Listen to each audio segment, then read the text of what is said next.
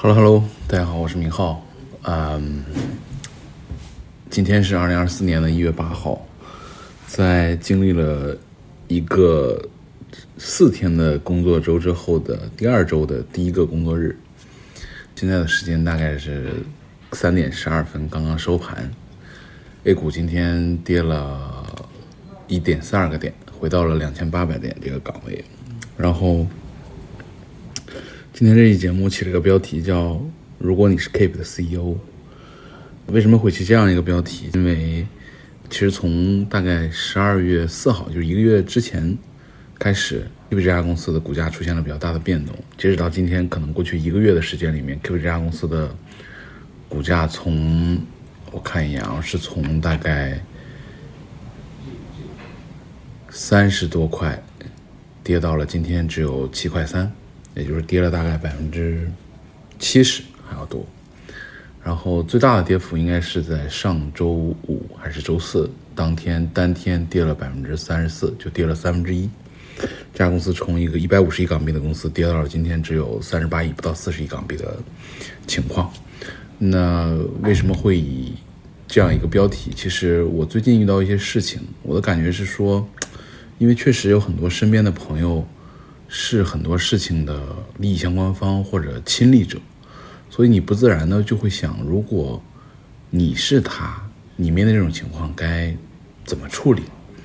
举一些更简单跟直白的案例是说，比如说，如果你今天是斗鱼的管理层，或者是斗鱼的老投资人，还有股份；如果你今天是 Keep 的 C E O 高层。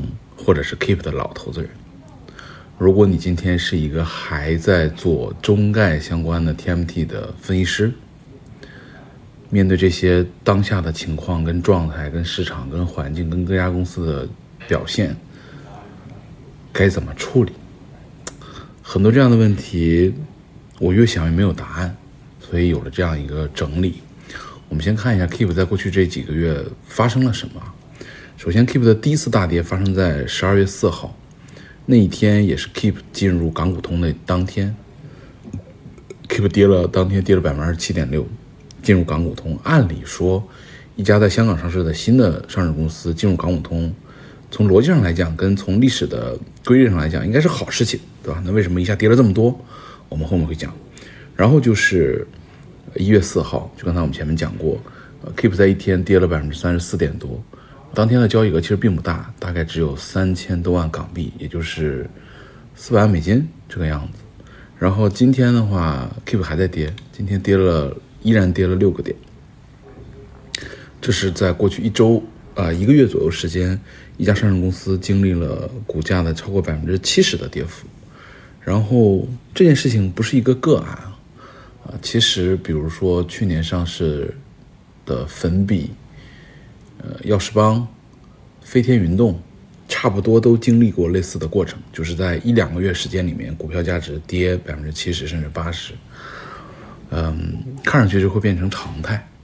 那就回到刚才我提到那个问题，如果你今天是这个公司的 C E O 也好，拿了很多期钱的管理层也好，手里还有很多股份没有出的老投资人也好，你能做什么？或者你该怎么处理？我们把这个假设变得更细化一点，我们先分几个角色。比如说你今天是这几家公司的 C E O， 你创业很多年，中间历史过程中经历过很多的波折，也融过很多钱，有很多投资人愿意支持你，你在一个不得不做的时间点选择了上市，然后还算顺利的上市成功，对吧？然后有很多的投资人，很多的投行的服务方帮你把上市这件事情做完了，但在中间过程中，你当然也因为每轮融资的上涨、投行的工作各种各样的事情，你签了很多的协议，对吧？双引号的协议，大家知道我在说什么。那在当下这个时间点，面对这样的情况，你能做什么呢？反过来讲。我们可以在中间过程中这一步一步从创业融资到选择上市的时间点到中介机构加进入到真正意义上上市到上市之后所谓的做事乱七八糟各种各样的事情，你可以在过程中选择不做什么吗？某种意义上来说，现在说这些可能已经没有太多的意义了，对吧？就是既然事已经发生，那我们往前看，如果今天你是这些公司的 C E O， 呃，你公司的股价跌了，在可能很短的时间里跌了百分之七十到八十，甚至还在跌，并且看不到任何转好的迹象。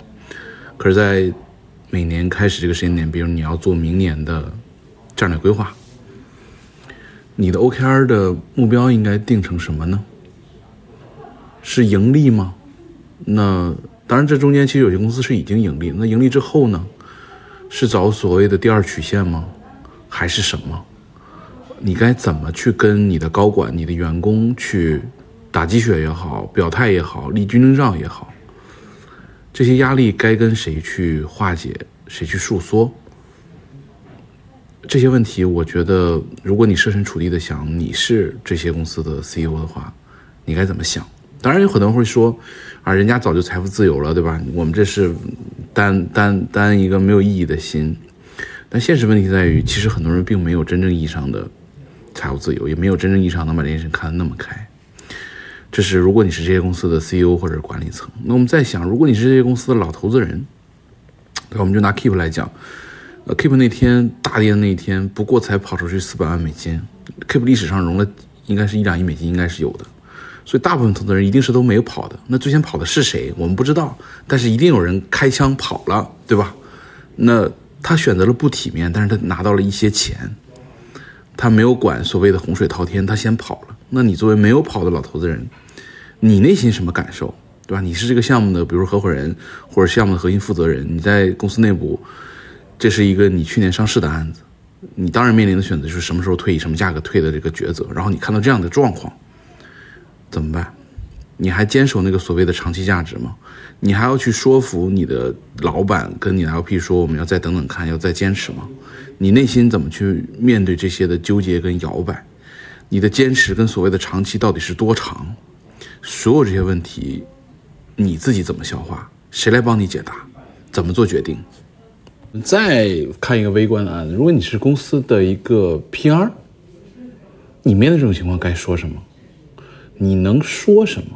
包括你怎么去跟那些科技媒体跟财经媒体去表示什么，对吧？因为你的大跌一定会被报道，一定会，这是现实发生的，对吧？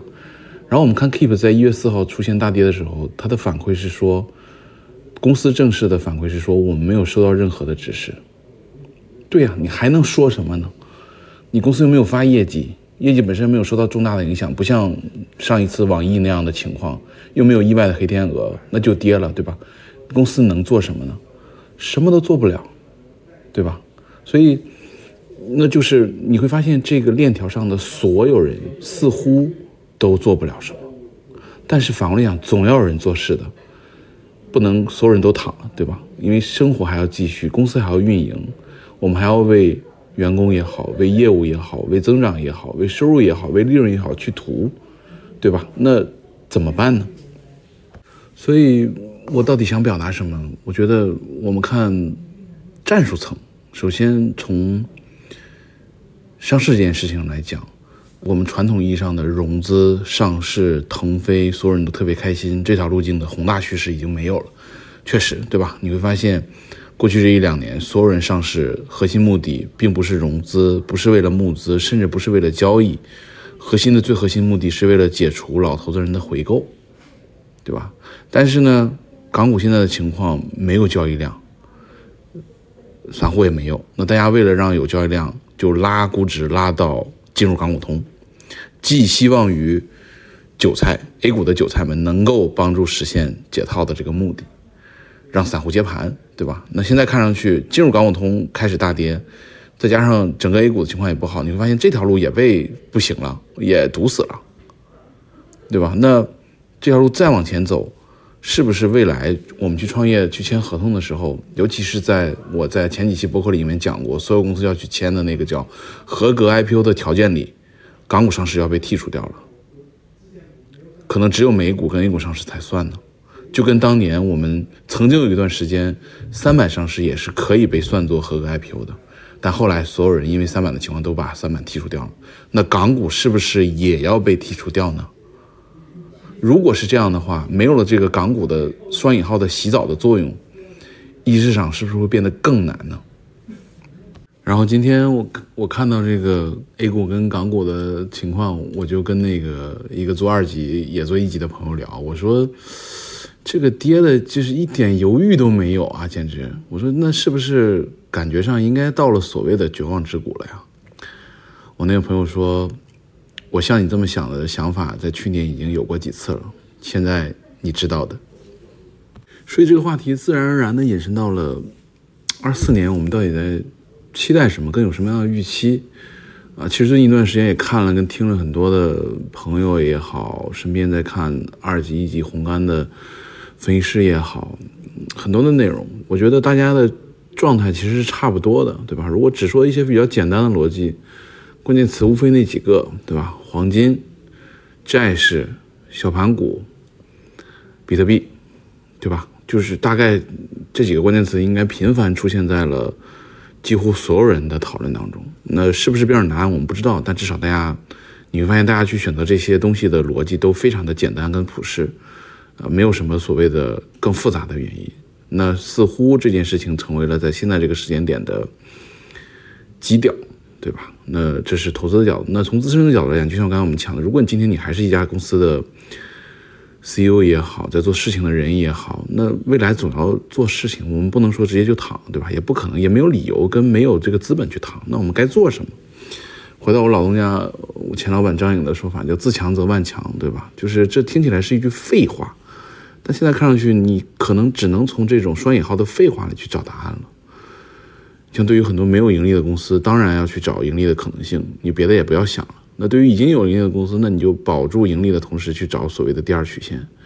在现在这个阶段，就像我上一期在投中跟普凡、小野将、董老师他们聊的一样，二四年的关键词可能就叫我选的叫承压，就是我已经不用选择，我已经不去选择类似蛰伏这样的关键词了，因为蛰伏还代表着你有期待，承压就代表着中短期不会有什么太大的变化。这个压力就是必须要接得住的，接不住你就被淘汰了，对吧？无论怎么难，还是要接住的。那除了这些之外，还有什么其他的吗？在当下这个时间点，我看不到，我也不知道。所以，这是今天我跟大家分享的内容，其实不是很长，单纯只是从一个身边的事件引发的一点点联想，再加上今天的股市的内容。啊、呃，不想渲染过多的悲观的情绪，但现实的世界可能就是这样吧。谢谢大家。